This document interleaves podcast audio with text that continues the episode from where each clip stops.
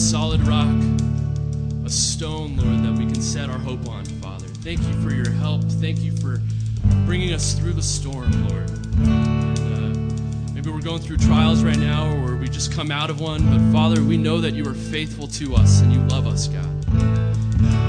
Father, hear our cries, hear our praises to you this morning. God, I pray that you would be pleased with our worship. God, that today many lives would be changed just from hearing the word, Lord, with your spirit coming into our lives, Father, and transforming us. We love you so much. We pray this in your son's name, Jesus. Amen.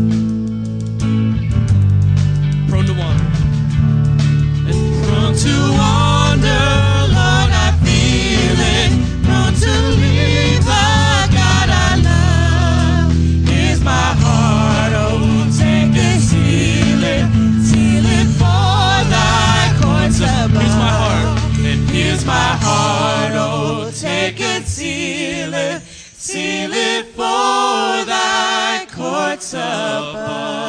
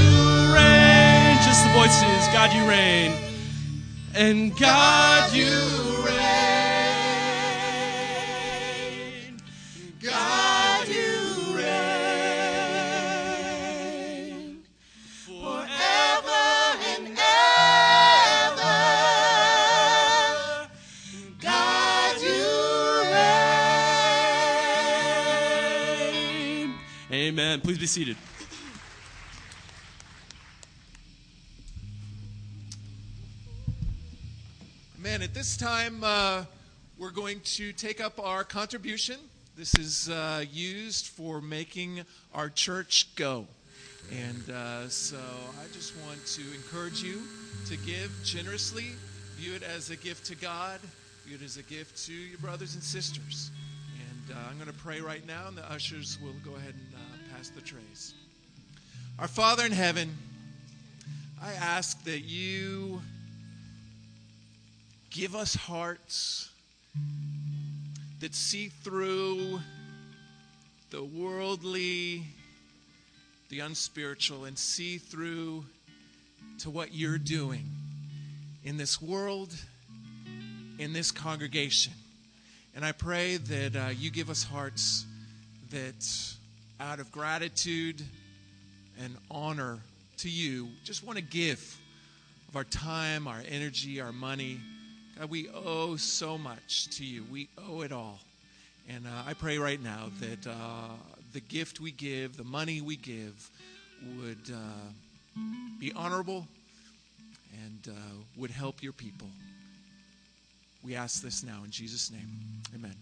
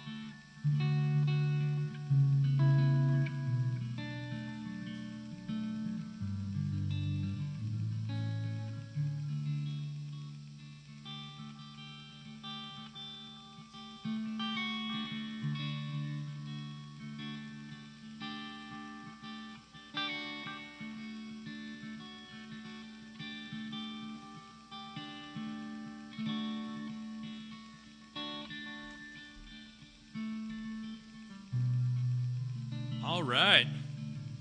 Well, we have a couple of announcements. Um, today we have some special guests with us today. Sadek and Kristen is here. If you could please, they're right here in the front. Kristen, I think you could stand, and then Sadek, give a wave to everybody. So Sadek and Kristen uh, got married in our church, and uh, that was, uh, gosh, a year ago, maybe. Oh man. So it's been a while. So they're here visiting with us uh, from the London church. And so if you can uh, come meet them afterwards, um, Sadek loves to tell great stories. So I'm sure he'll have a, he'll have a good one for you. But uh, we're really happy you're here. Um, and also, I just have the pleasure of announcing um, Steve. Uh, Steve, uh, he's going to be preaching the word for us today. And he was out last week, and Tim did a great job last week as well. Give him a hand for that. And so did Matthew. I don't know if you were here, but Matt, we had Matthew in our campus ministry. He was he was planking on the stage, incredible form, the best I've seen in years. So, really happy about that. But uh, right now, we're going to uh, hear from Steve. So please give him a warm welcome as he comes to preach the word to us.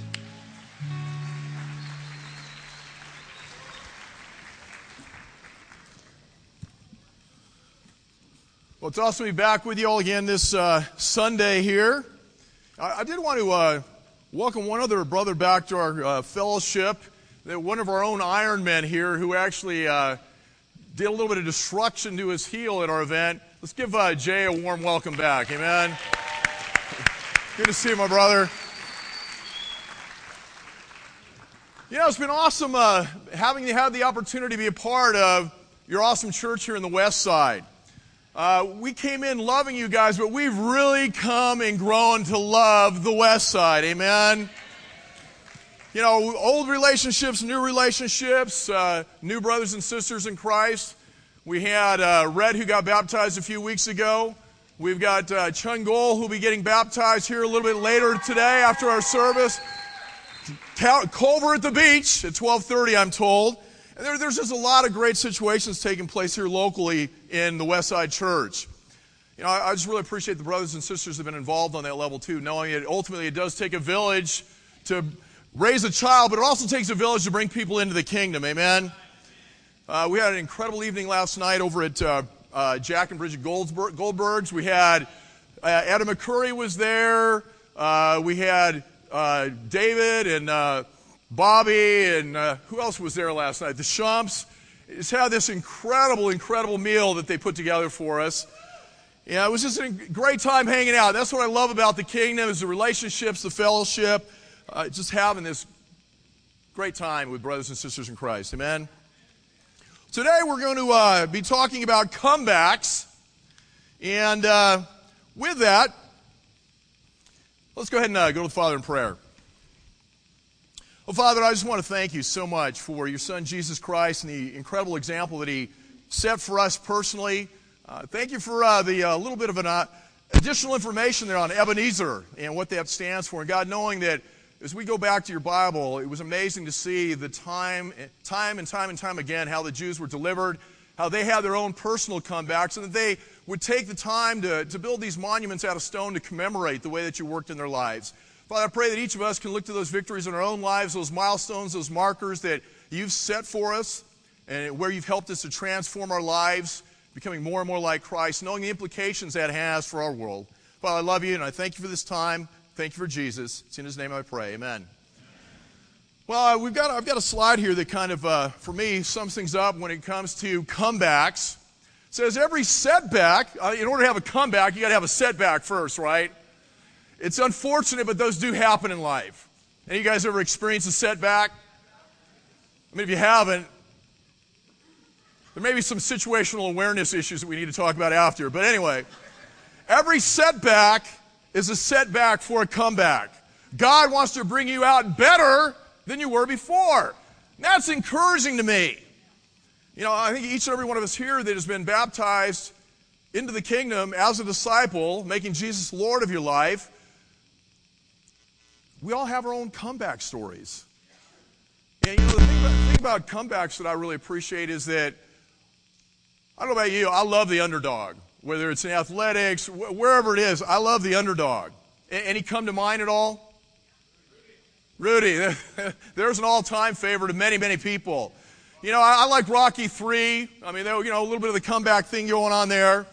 Um, campus students, some of you may have seen it. I, I know that uh, is, based on what we saw with Braveheart a few weeks back, that you guys watched some of the older movies that are out there. But you know, there's uh, a quote by Michael Jordan that really, when it comes to comebacks, set, setbacks are those obstacles that we can run into that try to keep us from whatever it is that we're trying to achieve. And as Christians, we know that Satan's got quite a few of those out there for us, right? Michael Jordan says that obstacles don't have to stop you. If you run into a wall, don't turn around and give up figure out how to climb it, go through it, or work around it.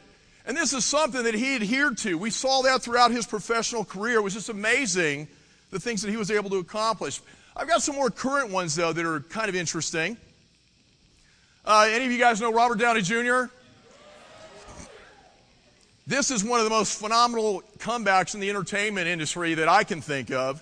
And that in 1992, he won an Academy Award for his role in uh, Charlie Chaplin. But then he had some issues. From 1996 to 2001, I don't know if it was because of the success or what the situations were, but in and out of rehab, alcohol problems, drug addiction, it almost died on a couple of occasions. Yet, he's had this amazing comeback. Most of you are more familiar with him in his role in Iron Man or Sherlock Holmes. Sherlock Holmes was the first movie out of the chute where he started to make his way back into the industry. A Million bucks for that. Now, if you follow the uh, media at all when it comes to some of these crazy incomes, uh, he was gu- guaranteed $50 million for Avengers 2. This is the one that just absolutely blows my mind. And then HTC, how many of you guys have heard about HTC and Robert Downey? They paid him a billion with a B dollars for a two year contract. what are you going to do with that kind of money, right? Uh, some of the other ones we've got on here jo- Josh Hamilton for you sports guys. Very promising career. 1999 was injured due to the injury. You know, a little bit, maybe too much. Uh, well, yeah, that's what happened. But I think feeling sorry for himself, got into the party scene in a huge way, and basically from 1999 to 2007 accomplished absolutely nothing in baseball. Coming off of that, he gets picked up by the Texas Rangers in uh, 2008. MVP on a couple of occasions during that period of time. Incredible turnaround. So much so that I'm sure you guys can tell me what he signed for in uh, 2000, December 2012. What was his contract for five years? $125 million. Now, I don't know if it was worth it based on his last season, but that's a whole other story. Boston Red Sox, 1918 to 2004, 86 years without an American League championship, and they pulled it off against the New York Yankees in 2004.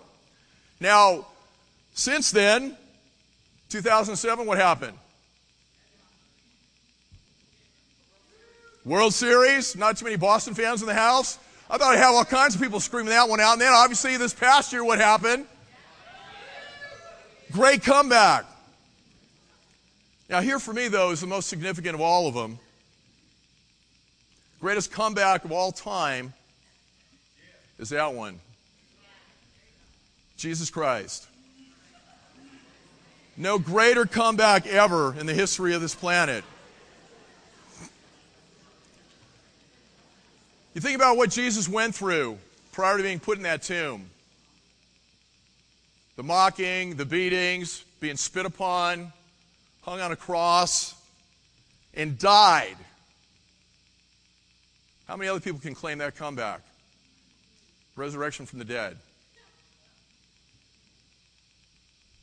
Overcame death, overcame sin. The fact that he was sinless, he was able to pay the price for each and every one of us. So we'd have the opportunity to have a relationship with him and spend eternity in heaven. Greatest comeback in history. You know, I want you to think for just a moment about your own personal comeback stories. We all have them. There's been different periods of time in our lives where we've had issues, we've bottomed out, there's been challenges. But as Christians, being able to have that faith in God, knowing that God is a God of restoration, God is a God of reformation, God is amazing. Living transformed lives as Christians. You know, when you think about that, what comes to mind? What kind of feelings are stirred? Looking at the setback, and then looking at the comeback. We're going to take a moment here and flashback a little bit earlier on in Jesus' ministry in Mark 3, verse 13. Mark 3, verse 13 reads Jesus went up on a mountainside and called to him those he wanted, and they came to him. It's always a good thing to come when Jesus calls, amen? He appointed 12, designating them apostles that they might be with him and that he might send them out to preach. Now, when you think about those apostles, who are some of the guys that come to mind? Peter, Mark,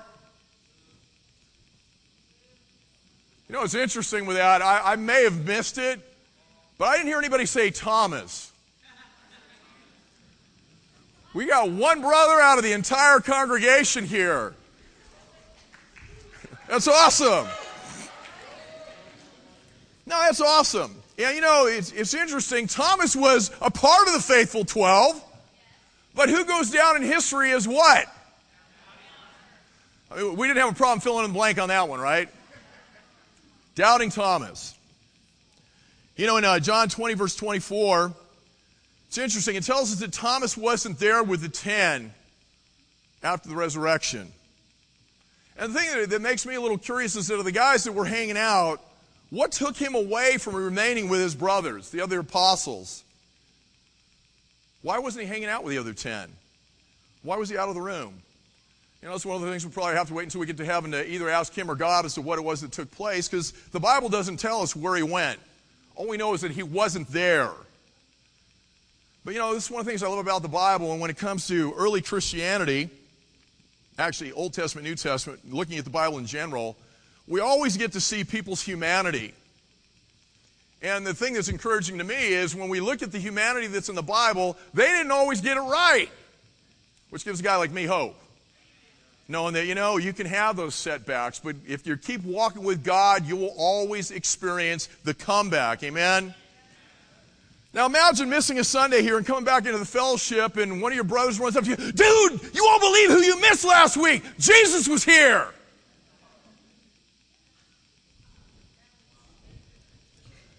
Yeah, I think my wife summed that one up. That, would kind of stink a little bit, wouldn't it? Guess who showed up while you were gone? Would you believe it? You know, just getting back to Thomas, I'm a little intrigued actually about how quick we are to make Thomas the poster child for faithlessness. You know, and looking back at the rest of the group there, they all had their issues. I mean, the rest of the bunch didn't do all that great all the time either. You know, I mean, thinking through the resurrection in and of itself, the women kind of had that one dialed in. Where, where were they? Who were the first ones to come to the realization that Jesus was back? And when they conveyed that to the apostles, what was the reaction? Oh my gosh, that's awesome! No, they believe her? They believe him? No, what, what, what did Peter and John have to do? They had to go check it out themselves. They had to go run down to the tomb. They didn't want to believe what the word that they had heard from those women in that particular situation. You know, and then there are the faithful disciples after the appearance of Jesus, still locked in an upper room. You know, the thing that kind of hit me about this story going forward was that when Tom, that thinking through the implications here, why did Thomas come back at all? Why did he show back up? Whatever it was that took him away, he still came back to the boys, to the apostles. He came back. And it was in that group that Jesus came to him. And the thing I love about this, not so much as an admonishment or correction was offered to him, Jesus was very simplistic in his approach with Thomas. John 20, verse 27. Then he said to Thomas, Put your finger here and look at my hands. Put your hand into the wound in my side. Don't be faithless any longer. Believe. You know, our primary text this morning comes out of John 20, 24 through 29. A week had gone by since that incredibly momentous day that Jesus resurrected. And the thing that's interesting about this, too, out of the four Gospels, the post resurrection only appears, it's only recorded in the Gospel of John. John 20, verse 24, Thomas again wasn't with the others when Jesus came. And they told him in verse 25, We have seen the Lord. What was his response here? I won't believe. I won't believe unless I see the nail wounds in his hands, put my fingers into them, and place my hand into the wound in his side. So, you know, just kind of thinking through this, well, what was, what was Thomas's issue here? What was Thomas's problem? And ultimately, we see it in this passage. Thomas' problem was unbelief. Christ said Thomas was an unbeliever. In John 20, verse 27, in the Holman's Christian Bible, it says, Put your finger here and observe my hands. Reach out your hand and put it into my side. Don't be an unbeliever, but a believer. You know, the word faithless or doubter in some translations means just not believing. And you think about that. Is there a problem with faith today? Well, I think it depends on what you're looking at. I think if it's a faith in God, yeah, there, there can be a problem with that. But when it comes to the world's faith, the world has faith. We have people telling us all the time what to believe in, what we need, what we should have, what our life should look like. And I've got a few quotes here that kind of summarize the world's faith. And it's amazing how many of these there are out there that deal with the same issue as in these quotes. World's faith. There is but one cause of human failure and that is man's lack of faith in his true self. William James, American psychologist and philosopher. Next one faith in oneself is the best and safest course. Michelangelo, incredible artist. A lot of us are famous or familiar with Nietzsche. God is dead. The Christian faith from the beginning is sacrifice. Amen. The sacrifice of all freedom, all pride, all self confidence of the Spirit. It is at the same time subjection, self derision, and self mutilation. Don't live in the shadows of those whose interferences badly influence and deceive us. Live in the light of your own self's truth and remain true to your own beliefs. Biddy Ann Spinelli. Never heard of her. It's an interesting quote.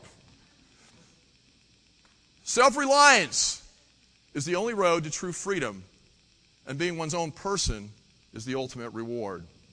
Never heard of Patricia Simpson either. Interesting quotes, though. These are, these are things that many of us have heard. This is the way many of us have lived, and this may be the way some of you are still living today. You know, this is great advice if you want to be a hermit. I know for me, self reliance almost destroyed my marriage and my relationship with my kids. You know, self reliance, what's the key word there? Self. So, where does self lead? Where does self reliance lead? It leads us back to self, which ultimately is away from God. See, Christian faith is completely opposite and opposed to the world's faith. The Word of God tells us self belief is a huge problem. As an example, the author of Hebrews sums it up quite well in Hebrews 11, verse 6. It says, Without faith or belief, depending upon the translation, it is impossible to please God. You know, in John 20, verse 25, we, we talked about it earlier. What was the source of Thomas's unbelief? I think it fell within, within the statement that he made, those three words I will not. I being the operative word there. What's that all about? Self. The unbelief of Thomas was willful.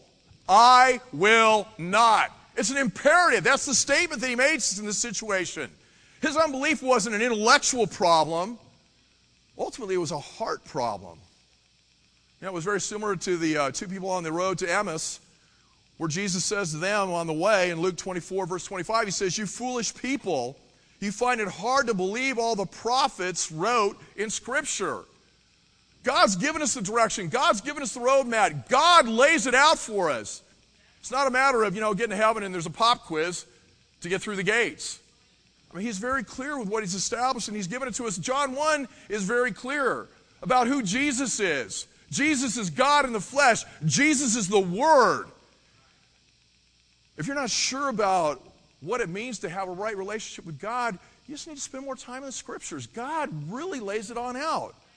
The thing that I appreciate about him even more is he gave us the physical examples, not just Jesus Christ alone. We see that through Christ, but we see it with so many others as well that decide to surrender and make Jesus Lord of their life. You know, the source of unbelief is ultimately in the heart, it's not the head. You know, we talked about this at midweek last week. You know, there are a lot of people out there today in academia, in the academic field, who think that we must make the gospel appeal to intellect so we can convince the intellectual crowd. And where does that lead? It's amazing. This country was founded on God. Our colleges were founded on God. So many aspects of what this country was all about freedom, that freedom to worship God. And it's amazing how society is just, intellectual society has pushed that stuff aside. You know, when it comes to that situation, in fighting unbelief and going after it from an intellectual standpoint, the heart doesn't engage. And it's going to be an intellectual debate, intellectual argument, ultimately, it doesn't lead anywhere.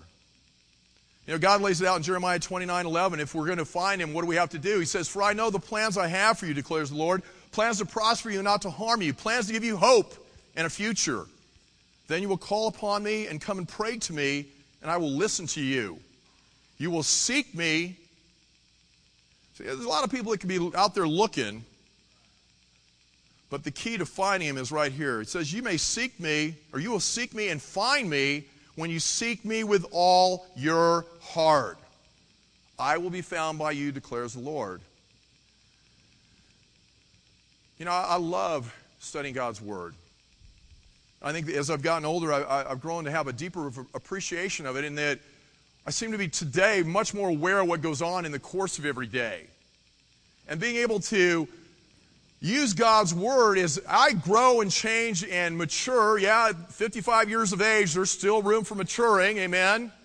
And it's amazing how God will meet you every step of the way if you're willing to walk with Him. And how there is absolutely nothing in this world that we cannot overcome. There's nothing in this world that we cannot deal with if we're walking with God and it's on a heart level. You know, there's plenty of quality intellectual evidence out there and arguments that support faith. It's not the lack of intellectual evidence or convincing arguments that keeps people in unbelief. I mean, Thomas walked with Jesus. We know he had some issues early on. I mean, you know, J- Jesus says, hey, you guys feed the people. And Thomas was practical. He realized he didn't have the means of doing it, but he forgot who he was walking with. You know, when Jesus made the declaration that he was going to go back to Jerusalem, he was following, but he wasn't following on a heart level because the statement he made was, All right, dude, you're going to Jerusalem. We'll follow you to our death. He forgot who he was walking with. And that was because the intellectual aspect of what was going on, but he had not bonded with Jesus on a heart level. See, those that fight belief, faith, God and take that intellectual stand usually have something they don't want to give up. Maybe it's drinking, excessive alcohol, cigarettes, various chains from the past. Maybe you grew up in an abusive household. And you don't want to do what your parents did to you, emotionally, physically, or otherwise. And you swear up and down you will never, ever allow that to happen with your own kids. But if we're not connected with God on a heart level, the thing that happens is we stay chained to Satan. And the same buttons he pushed with our parents are the very same exact buttons he'll push with us, and you'll do the same exact things you swore up and down you'd never do. But without that love and that faith and that connection with God on a heart level, there isn't the opportunity for a comeback. Because Satan is the one that will continue to keep those shackles on your ankles. He will keep you chained unless you can really acknowledge and understand what God did for you when He sent you a Savior. In Hebrews 4, verse 12, it's real clear God's word doesn't come back void. So, what people need now is not more facts, but more faith. Facts are abundant concerning the gospel, faith certainly is not. You know, Thomas had all the facts that he needed. We saw that in verse 25 based on the testimony of his 10 peers and who he'd been walking with for three years. The key is faith, and faith comes from hearing the word. Blaise Pascal has this quote which reads In faith, there's enough light for those who want to believe, and enough shadows to blind those who don't. I'm going to read that again. It's pretty good. In faith, there's enough light for those who want to believe and enough shadows to blind those who don't. What does it ultimately get down to? A personal decision that we make. You know, the source of Thomas's unbelief, where did that come from? Well, a source is someone or something that provides what is wanted or needed. Now, if we're self reliant, can we provide for our own salvation? Can we provide for our own peace? Can we provide for our own faith? And you can keep going and take that list out for eternity. Can you do those things for yourself? I mean, who us, who of us have been to heaven? So, what's your source of faith? What's your source of belief this morning? Is it God? Or is it the church of, and you fill in the blank? Is it the church of Christ? Or is it the church of self? Is it the church of Christ? Or is it the church of school? Or the church of job? Or the church of kids? Or the church of marriage? And without God being number one, all those other things are totally worthless. But Thomas, one of the twelve, was not with them when Jesus came in John 20, verse 24. The text refers to the meeting that Christ had with the disciples on that first Easter Sunday night. Why wasn't Thomas present with the other disciples when Christ showed himself? Primary answer here was lack of faith, lack of belief. See, people who lack faith or belief, they're not eager to fellowship with those who do believe, those who are faithful. Everything else is more important. You know, when our faith is deficient, there's a lot of other deficiencies that take place in our life. Our fellowship with other disciples becomes deficient. Our time at church becomes deficient. So, on a hard level, we're somewhere else. Or maybe you just are somewhere else. You, you don't see the value in, in being a part of something like this. You don't see the value of coming together, praising God, singing God's praises, hearing the word preached. You know, maybe a matter of your small, your small group, family group, whatever. If our faith is deficient, we don't see the need. It's easier for us to, to stick with those shadows than it is to actually walk in the light. We've got to be careful and really make sure that we're focused on the basic fundamentals that Christ established for each and every one of us. Otherwise, we can fall into that category where Jesus will challenge us on whether or not we're actually believers or not. You know, Thomas's failure to fellowship with the saints, or as we would say, his failure to show up at church on Sunday, resulted in him missing some really choice blessings. You know, what did, in, in, in just principle here, what did Thomas miss by not being there?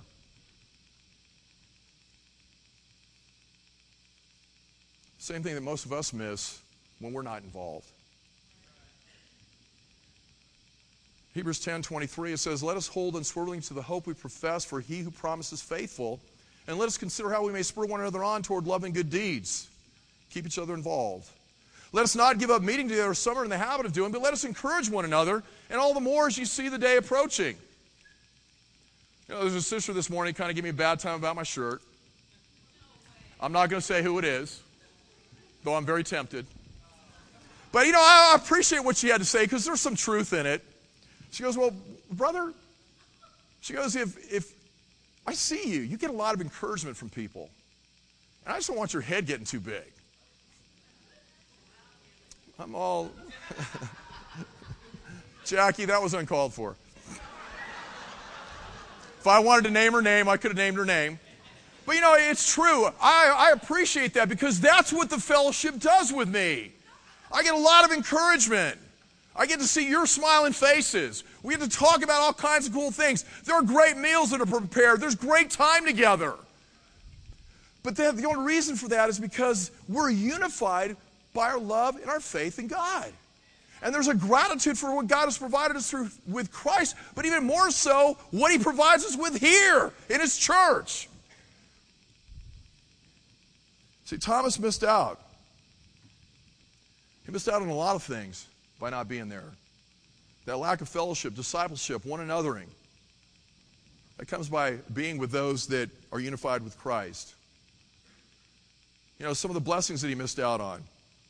Thomas missed because of his lack of fellowship with the saints, and those things were peace, purpose, and power.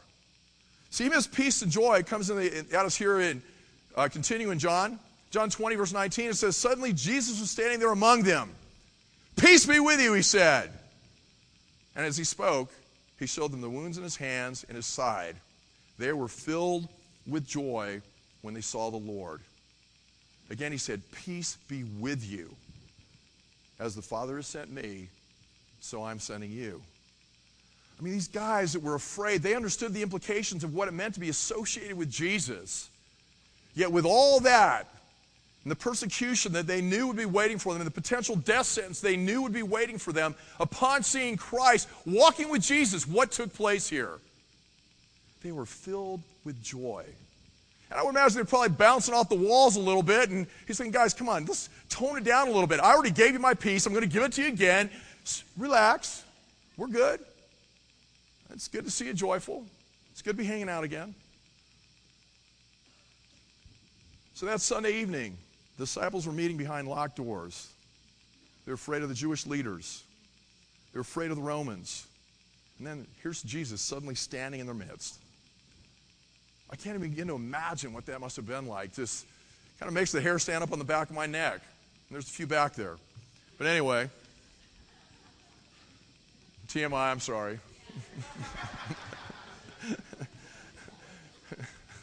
I don't know where that came from. But Thomas missed the joy that these guys were sharing with Christ.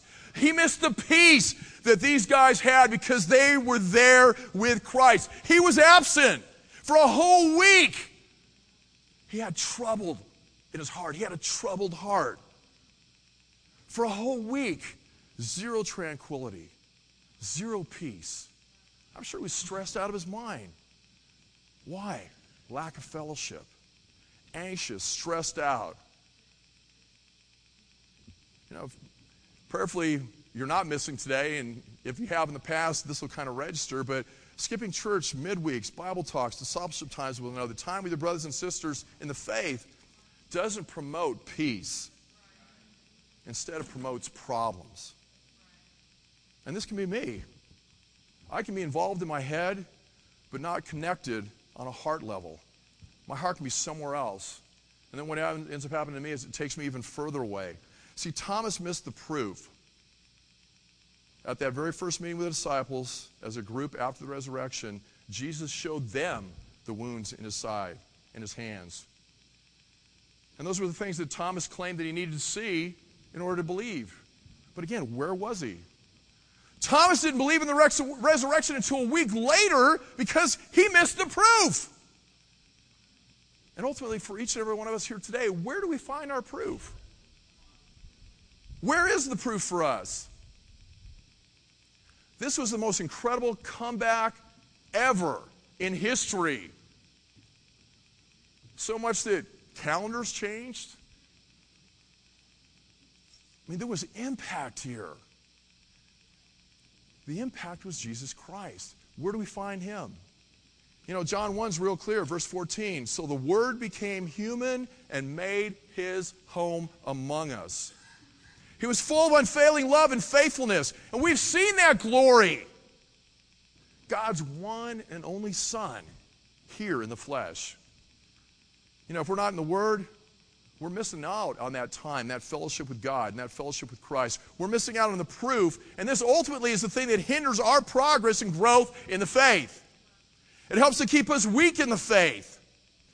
You know, most of us have seen uh, National Geographic, some of the different, uh, you know, Animal Planet, things of that nature. If you're a predatory animal, who do you look for? Look for the, the sick. You look for the weak. So we got to be careful. We need to guard our health, our spiritual health moving forward. Amen. You know, he missed his power and purpose. At this very first meeting, Christ gave the disciples an assignment in John 20, verse 21. Again, he said, Peace be with you. As the Father sent me, so I am sending you. Here's the other thing that he missed. Verse 22. Then he breathed on them and said, Receive the Holy Spirit.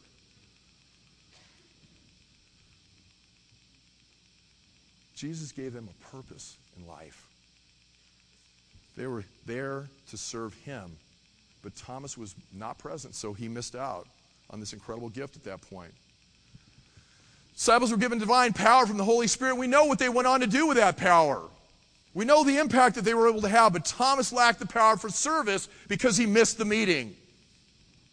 You know, the next time you look around for whatever it may be, not, not feeling great, not feeling like you belong, not feeling connected, not being involved 100% all the way in, holding back, remember the great things that Thomas missed as a result of his absenteeism. It will help you see, honestly, the ridiculousness of anything that we can come up with that would keep us away from God, from the Word, from the fellowship. It will help prevent you from experiencing great loss in your spiritual life. You know, I found this in the Anglican Digest a number of years ago, and I return to it from time to time. It starts out saying, I was regretting the past and fearing the future. Suddenly, God was speaking. My name is I am. I waited. And God continued. When you live in the past with its mistakes and its regrets, it's hard. I am not there. My name is not I was. When you live in the future with its problems and fears and it's hard, I am not there. My name is not I will be. But when you live in the moment, it's not hard because I am here. My name is I am. To live in the moment neither regretting the past or feeling, fearing the future, is the life abundant that God promises us. Really understanding. I, I can get caught up in this yo yo thing from time to time where in my spiritual life, you know, I give it to God and I take it back. And I give it to God and I take it back. I'm hitting the remote. you know, sometimes I don't even know I've done it. I've taken it back. All of a sudden I realize, man, I'm, I'm stressed out. I'm feeling kind of out of control here. What the heck's going on? And then I realized what I've done is I've stepped back into regretting my past, or I've moved forward into fearing the future, not knowing what comes next. And you know, I wonder it's hard. I mean, it's in those moments when we're doing it alone. We're not doing it with God. And that's the thing that I love about Thomas. And it's because I know it can be done. Thomas came back. I don't know why he left.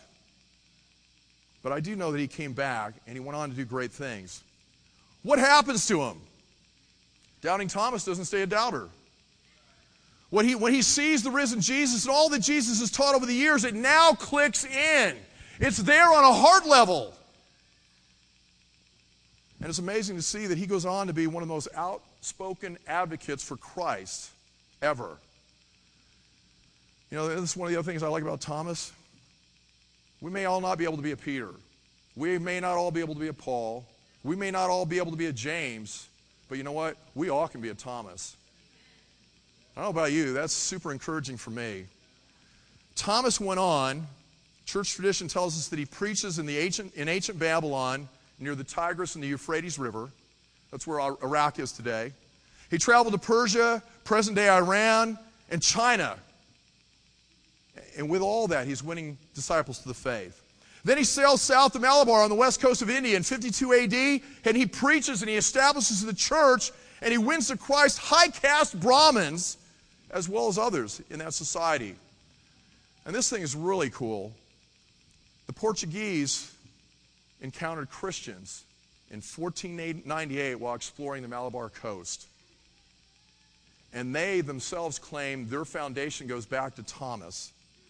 So finally, Thomas travels to the east coast of India preaching relentlessly. He's cured near Mylapore about 72 AD near present day Madras.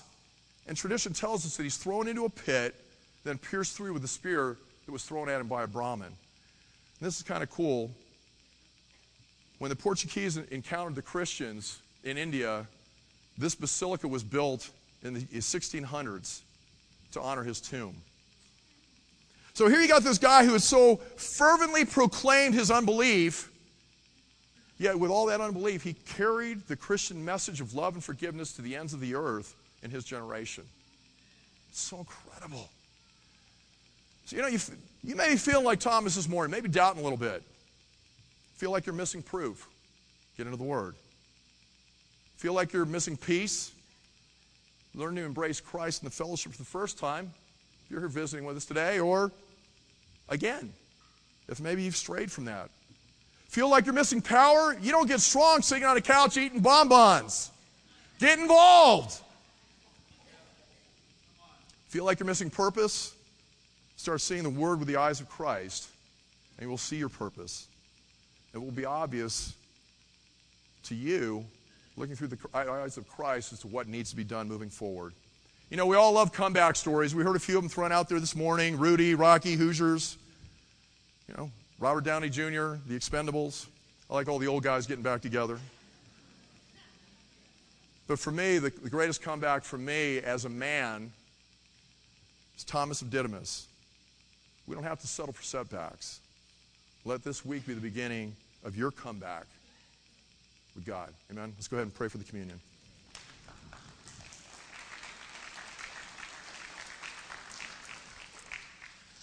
Father God, I am so incredibly grateful for your word and the examples that you give us. Uh, just even going through this message again today after having prepared it is just so exciting to know that we can live a life of comebacks, victories for you, if we're focused on you and we connect with you on a heart level. Father, I pray as we take this time for communion uh, that we can each reflect on our own lives.